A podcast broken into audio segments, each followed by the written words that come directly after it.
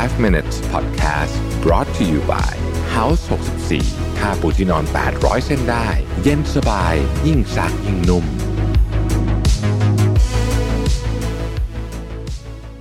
สวัสดีครับ 5 minutes นะครับ คุณอยู่กับรวิทย์หานุสาหะครับ วันนี้บทความชื่อ 20 years of research reviews how extraordinary people become that way นะครับ คุณดัชกาดัชการานาเป็นคนเขียนนะฮะ โดยเขาเอาข้อสรุป จากแบรนดอนบูช r t นะแบรนดอนบูช r t นี่เป็นเป็นโค้ชของโอ้เยอะมากเลยเป็นนักกีฬาคือเป็นโค้ชของแบบเป็น motivation coach ของของนักธุรกิจของใครหลาย ๆ คน แล้วก็เป็นคนที่เขียนหนังสือที่เกี่ยวข้องกับเรื่อง high performer เนี่ยนะฮะได้ New York Times bestseller มา 3 รอบแล้วนะ เก่งมากเก่งมากนะฮะเขาบอกว่าคนที่มี high performer เนี่ยเขา list มาเลยว่าอะไรเป็นสิ่งที่สำคัญมาก ข้อที่1นนะครับ เริ่มต้นจากว่าคุณทำเรื่องนั้นไปทำไม หรือว่า why do you do this นะอันนี้สำคัญมากเขาบอกว่า เวลาเราเริ่มต้นน่ะพลังมันจะเยอะอยู่แล้วนะครับ แต่ว่าระหว่างทางอะมันก็จะเจอเรื่องต่างๆนามากมายที่ทำให้เราแบบแบบหมดแรงบ้างเหนื่อยบ้างอะไรแบบนี้เพราะฉะนั้นเนี่ยถ้า why เราไม่แข็งแรงพอนะครับ คุณจะหลุดจากเส้นทางได้ why นี่เหมือนเข็มทิศนะฮะคือระหว่างทางอะคุณรู้คุณต้องไปทิศเหนือ คุณอาจจะเป๋ๆไปบ้างหลุดไปบ้างอะไรอย่างเงี้ย แต่ว่า ถ้าคุณยังคงไปทิศเหนือเสมอ เดี๋ยวคุณก็จะถึงนะฮะเพราะฉะนั้นมนุษย์เราเนี่ยอันนี้สำคัญจริง ๆนะครับ หลายคนนึกไม่ค่อยออกว่าวายของตัวเองเป็นอะไรนะครับ ผมลอง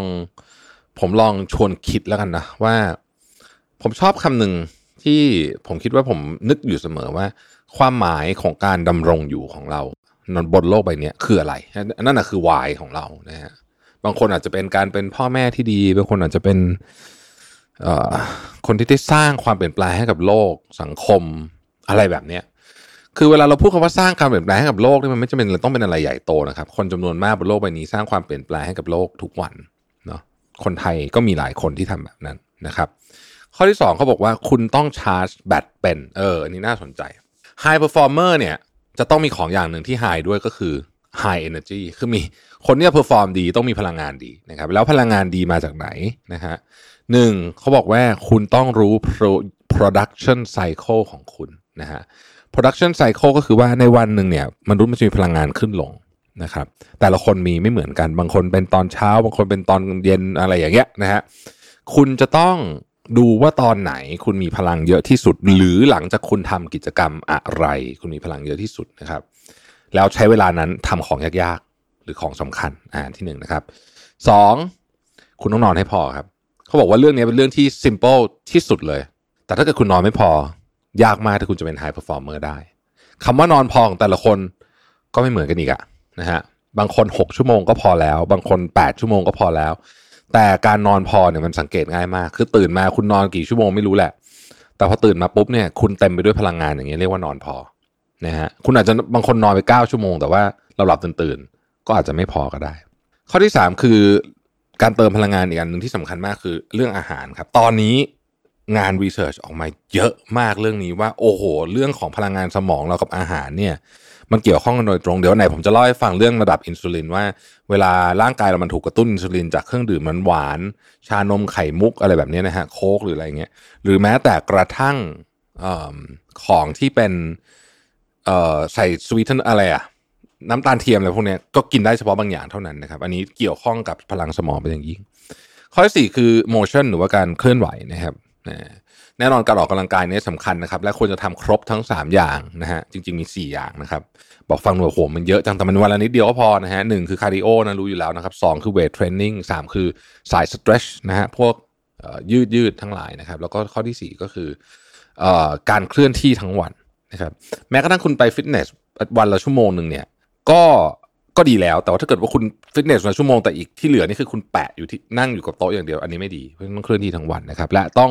เบรกให้เป็นด้วยนะฮะข้อต่อไปครับ make it a need นะฮะ high performer เนี่ยไม่มี mindset ประเภทว่าฉันน่าจะทำอันนี้ เขาจะมี mindset แบบฉันจะทำอันนี้นะฮะเช่นวันนี้ฉันจะเขียนหนังสือบทนี้ให้เสร็จจบ ไม่มีไม่มีข้ออ้าง ไม่มีข้ออ้างนะฮะเพราะฉะนั้นจะทำก็ทำนะครับ high performer เวลาไปวิ่งบอกวิ่ง 10 กิโลคือวิ่ง 10 กิโลไม่มีข้ออ้างนะครับ ข้อต่อไปก็คือว่า uh, work to accomplish something not to be busy ทำงานเพื่อให้ประสบความสำเร็จอะไรบางอย่าง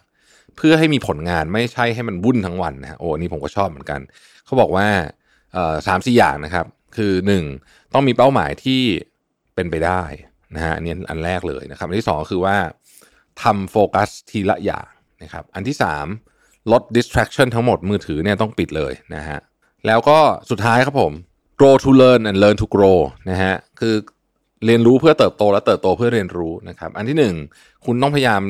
พอคุณทำอย่างหนึ่งได้แล้วเนี่ยถ้าเกิดคุณอยากจะโตขึ้น มันจะต้องเซตเป้าหมายให้สูงขึ้นอีกนิดหนึ่งนะครับสองสำคัญมาก ๆ สุด ๆ เลยนะฮะ